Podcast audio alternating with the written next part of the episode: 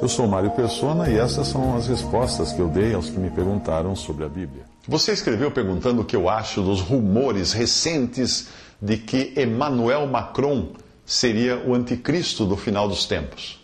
Bem, eu acho que eu vi algum título ou texto, de texto ou vídeo uh, nesse sentido, mas eu nem me interessei em ler ou em assistir o conteúdo do vídeo. Depois de 40 anos de convertido a Cristo, eu já vi tantas previsões de fim do mundo por tsunamis, meteoros, guerra atômica. Já vi tantas marcas da besta, incluindo inclusive o código de barras, que era a marca da besta nos anos 80. E também os recentes chips do Obama, da Dilma e da Elma Chips.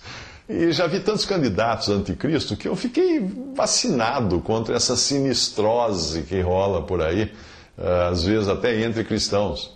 O YouTube elevou à enésima potência a capacidade dos que se empenham em aterrorizar os cristãos.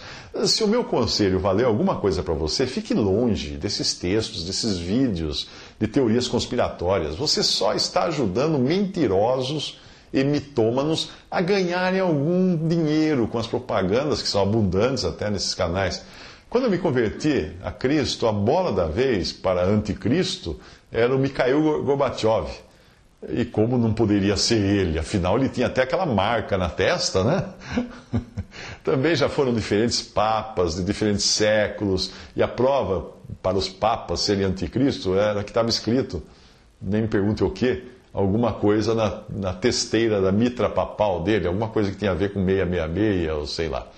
A revelação do iníquo, do real anticristo, só acontece depois que a igreja for tirada da terra e o Espírito Santo juntamente com a igreja. E é por isso que eu não preciso me preocupar com o assunto. Nos tempos de Paulo ainda não existia o YouTube, mas já circulavam boatos assim pela web, pela rede da época, aquelas redes, a rede de estradas romanas que espalhavam informações por todo o Império Romano. Paulo alertou os cristãos da Galácia de alguns que vos inquietam e querem transtornar o evangelho de Cristo, Gálatas 1:7. Ali era o caso de pessoas malignas que queriam privar os cristãos da segurança da salvação pela fé e por graça somente. Falsos irmãos que se intrometeram e secretamente entraram a espiar a nossa liberdade que temos em Cristo Jesus para nos porem em servidão, escreve Paulo em Gálatas 2,4. Esses falsos irmãos são hoje abundantes na cristandade, pregando a lei mosaica ou inventando um sem número de regras para uma pessoa seguir a fim de ser salva. Isso quando não, não, pregam que apenas os membros da sua denominação é que entrarão no céu. O que eles não explicam é como é que os portões celestiais ficaram fechados, trancados, por quase dois mil anos, até o fundador daquela denominação resolver destrancá-los quando fundou aquela seita há 100 ou 200 anos atrás. Aos irmãos em Tessalônica, Paulo alerta dos que pregavam mentiras com a mesma intenção de causar inquietação e insegurança. Eram pregadores que diziam que o dia de Cristo, ou o dia do Senhor, depende da versão que você usa, já estivesse à mão. Mas esse dia é a vinda de Cristo para reinar. E só vai acontecer no mínimo sete anos depois do arrebatamento da igreja. A revelação do anticristo se dará também nesse período, na metade do que do, do qual período ele se assentará como Deus no templo de Deus, querendo parecer Deus, como fala em 2 Tessalonicenses 2, versículo 4. Se esse homem que você citou é ou não o anticristo, eu não sei. E nem me preocupo com isso, porque eu aguardo pelo Senhor no arrebatamento. Eu não estou aguardando pelo iníquo na grande tribulação. Mas vamos à passagem que você, eh, que você mencionou. Ora, irmãos, rogamo-vos pela vinda de nosso Senhor Jesus Cristo e pela nossa reunião com Ele, que não vos movais facilmente do vosso entendimento, nem vos perturbeis, quer por espírito, quer por palavra, quer por epístola, como de nós, como se o dia de Cristo estivesse já perto. Ninguém de maneira alguma vos engane, porque não será assim sem que antes venha a apostasia e se manifeste o homem do pecado, o filho da perdição, o qual se opõe e se levanta contra tudo o que se chama Deus ou se adora, de sorte que se assentará como Deus no templo de Deus, querendo parecer Deus. Não vos lembrais de que essas coisas vos dizia quando ainda estava convosco? E agora vós sabeis o que o detém, para que a seu próprio tempo seja manifestado. Porque já o mistério da injustiça opera. Somente há um que agora resiste, até que do meio seja tirado. E então será revelado o iníquo, a quem o Senhor desfará pelo assopro da sua boca e aniquilará pelo esplendor da sua vinda. A esse cuja vinda é segundo a eficácia de Satanás, com todo o poder e sinais e prodígios de mentira, e com todo o engano da injustiça, para os que perecem, porque não receberam o amor da verdade para se salvarem. 2 Tessalonicenses 2, de 1 a 10. Quando Paulo escreve, Ora, irmãos, rogamos-vos pela vinda de nosso Senhor Jesus Cristo e pela nossa reunião com Ele, no versículo 1, entenda a vinda de nosso Senhor Jesus Cristo e a nossa reunião com Ele como sendo arrebatamento. Nessa vinda, o Senhor não chega a colocar seus pés no chão, mas nós que cremos, subimos para ter um encontro marcado com Ele nas nuvens, a encontrar o Senhor nos ares, como fala em 1 Tessalonicenses 4,17. Quando o apóstolo continua dizendo que não vos movais facilmente do vosso entendimento, nem vos perturbeis, quer por espírito, quer por palavra, quer por epístola, como de nós, como se o dia de Cristo ou o dia do Senhor estivesse já perto, no versículo 2 de 2 Tessalonicenses 2, entenda que ele está falando do dia quando Cristo virá à terra para julgar as nações. Isso depois do arrebatamento e no final da grande tribulação. É um dia de juízo para as nações. Em João 14, 16 a 17, o Senhor prometeu que o Espírito Santo, que, que os discípulos receberiam para morar neles, e recebemos hoje também, também temos hoje no período da igreja, que começou em Atos 2, esse Espírito Santo nunca mais deixaria o crente. E eu rogarei ao Pai, e ele vos dará outro consolador para que fique convosco para sempre. O Espírito de verdade que o mundo não pode receber porque não vê nem o, nem o conhece, mas vós o conheceis, porque habita convosco e estará em vós. Portanto, no tempo atual, o Espírito Santo está indissoluvelmente ligado e associado à igreja e aos salvos. E onde você encontrar um, um o Espírito Santo, você encontrará o outro, que é a igreja. Ele é o que detém a manifestação do anticristo. E por isso ele não será, o anticristo não será manifesto antes de a igreja ser tirada da terra juntamente com o Espírito Santo. É por isso que em Apocalipse 22, 17 você encontra o clamor em uníssono do Espírito e da noiva. Lá diz assim: E o Espírito e a esposa dizem: Vem ao Senhor Jesus. Portanto, o que Paulo está dizendo em 2 Tessalonicenses é que eles não deviam se inquietar quanto à vinda de nosso Senhor Jesus Cristo e a nossa reunião com Ele, ah, porque isso é arrebatamento, como se o arrebatamento já tivesse acontecido e eles tivessem sido para trás para enfrentar o dia de Cristo, ou o dia do Senhor, que é quando Cristo descerá para julgar as nações e inaugurar o seu reino.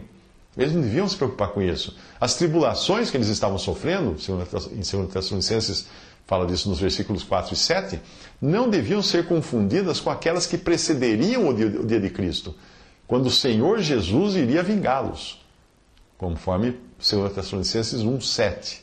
A prova apresentada aos Tessalonicenses de que esse dia de Cristo ainda não tinha chegado era o fato de o anticristo ainda não ter sido manifestado, porque primeiro devia ocorrer a apostasia, que é o abandono da verdade, e então ser revelado o filho da perdição. O ponto importante em tudo isso é ficar alerta contra os enganadores que não fazem outra coisa senão inquietar os cristãos. O versículo 3 revela que as informações que aqueles cristãos de Tessalônica estavam recebendo não passavam de enganação. Na falta de um YouTube na época, eles usavam de todos os subterfúgios para enganar. E por isso que Paulo diz para eles não darem ouvidos a esses boatos que chegassem, quer por espírito, quer por palavra, quer por epístola ou carta, como sendo de nós. Segundo Tessalonicenses 2:2. Isso podia significar que alguns estariam dizendo ter recebido uma revelação do Espírito, como é comum ocorrer no meio carismático, que obviamente não vinha do Espírito Santo de Deus, e sim do espírito de homem, ou até de algum espírito enganador enviado por Satanás. Também, também podia ser que uh, eles tivessem ouvido falar por palavra, mas palavra essa que não passava de boato. E até se tivessem recebido uma carta como sendo de Paulo, e é aí que Paulo inclui o quer por epístola como sendo de nós, até nessa, nessa situação, eles, eles, eles deviam saber que estavam circulando cartas falsas dos apóstolos já nessa época. Como aconteceria nos séculos posteriores, não iam faltar livros, evangelhos, cartas totalmente espúrias, supostamente inspiradas, mas que nada teriam a ver com a palavra de Deus inspirada. Então, como nos precavermos contra esses boatos, contra essas teorias conspiratórias que hoje são abundantes na internet? Aplicando um teste muito simples. Porque quando a palavra de Deus fala da vinda de Cristo para os salvos, isso não tem, não tem qualquer sentido de terror ou de inquietação, mas de alegria e consolo. Para o mundo deve ser terrível, sim, pensar nessas coisas, mas nunca para um salvo por Cristo, ao qual o Senhor promete guardar da grande tribulação. Essa promessa, juntamente com o alerta contra os falsos professos, que declarariam pertencer ao povo de Deus, você encontra nessa passagem. Eis que farei que alguns dos que são da sinagoga de Satanás, desses que a si mesmos se declaram judeus e não são, mas mentem, eis que os farei vir e prostrar-se aos teus pés e conhecer que eu te amei. Porque guardaste a palavra da minha perseverança, também eu te guardarei da hora da provação que há de vir sobre o mundo inteiro para experimentar os que habitam sobre a terra. Venho sem demora, conserva o que tens para que ninguém tome a tua coroa. Apocalipse 3, de 9 a 11. Em Mateus, ao falar desse tempo, que é posterior ao arrebatamento da igreja, o apóstolo descreve que nesse tempo haverá grande tribulação, como desde o princípio do mundo até agora não tem havido e nem haverá jamais. Mateus 24, 21. E isso deve ser motivo de terror, claro, para os que tiverem de, sido deixados na terra por ocasião do arrebatamento, aqueles que não, não eram salvos. Haverá sinais no sol, na lua, nas estrelas, sobre a terra angústia entre as nações em perplexidade por causa do bramido do mar e das ondas. Haverá homens que desmaiarão de terror e pela expectativa das coisas que sobrevirão ao mundo, pois os, os poderes do céu serão abalados. Todos os povos da terra se lamentarão e verão o Filho do Homem vindo sobre as nuvens do céu com poder e muita glória. Nesses dias dirão aos montes: Caí sobre nós, e aos outeiros: Cobri-nos os reis da terra e os grandes, os comandantes, os ricos, os poderosos, e todo escravo, e todo livre, se esconderam nas cavernas e nos penhascos dos montes e disseram aos montes e aos rochedos: Caí sobre nós, escondei-nos da face daquele que se assenta no trono e da ira do cordeiro, porque chegou o grande dia da ira deles. E quem é que pode suster-se? Essas passagens eu li de Lucas 21, 25 a 26, Mateus 24, 30, Lucas 23, 30 e Apocalipse 6, de 15 a 17. Terrível, não? Terrível, muito. Para quem é perdido. Dizer essas coisas ao incrédulo tem tudo a ver, porque ele não desfruta da segurança alguma para a sua salvação. Mas qual tipo de mensagem que nós devemos dizer a nossos irmãos? Quando o assunto é a nossa partida da terra para nos encontrarmos com Cristo nos ares, quando ele vier buscar a sua igreja? Que mensagem! Consolai-vos uns aos outros com essas palavras. 1 Tessalonicenses 4,18. Então, quando você receber de alguém um texto ou um vídeo de teorias conspiratórias sobre esse assunto, ou sobre a eleição de algum candidato anticristo, seja ele o Emmanuel Macron ou o Chapolin Colorado, fique atento mesmo que sejam prognósticos aterradores da escravização da humanidade que um tal líder possa usar, como os neural, neural laces injetados na corrente sanguínea, se alojam no cérebro como computadores de nanotecnologia programáveis. Se eu escutar essas coisas, pergunte a si mesmo: isso está me inquietando? Está me aterrorizando ou está me consolando? Aí você vai saber se deve guardar aquilo ou descartar como puro lixo, vindo de espíritos enganadores e, e doutrinas de demônios pela hipocrisia de homens que falam mentiras, tendo cauterizado a sua própria consciência. 1 Timóteo 4, de 1 a 2. Visite respondi.com.br. Visite 3minutos.net.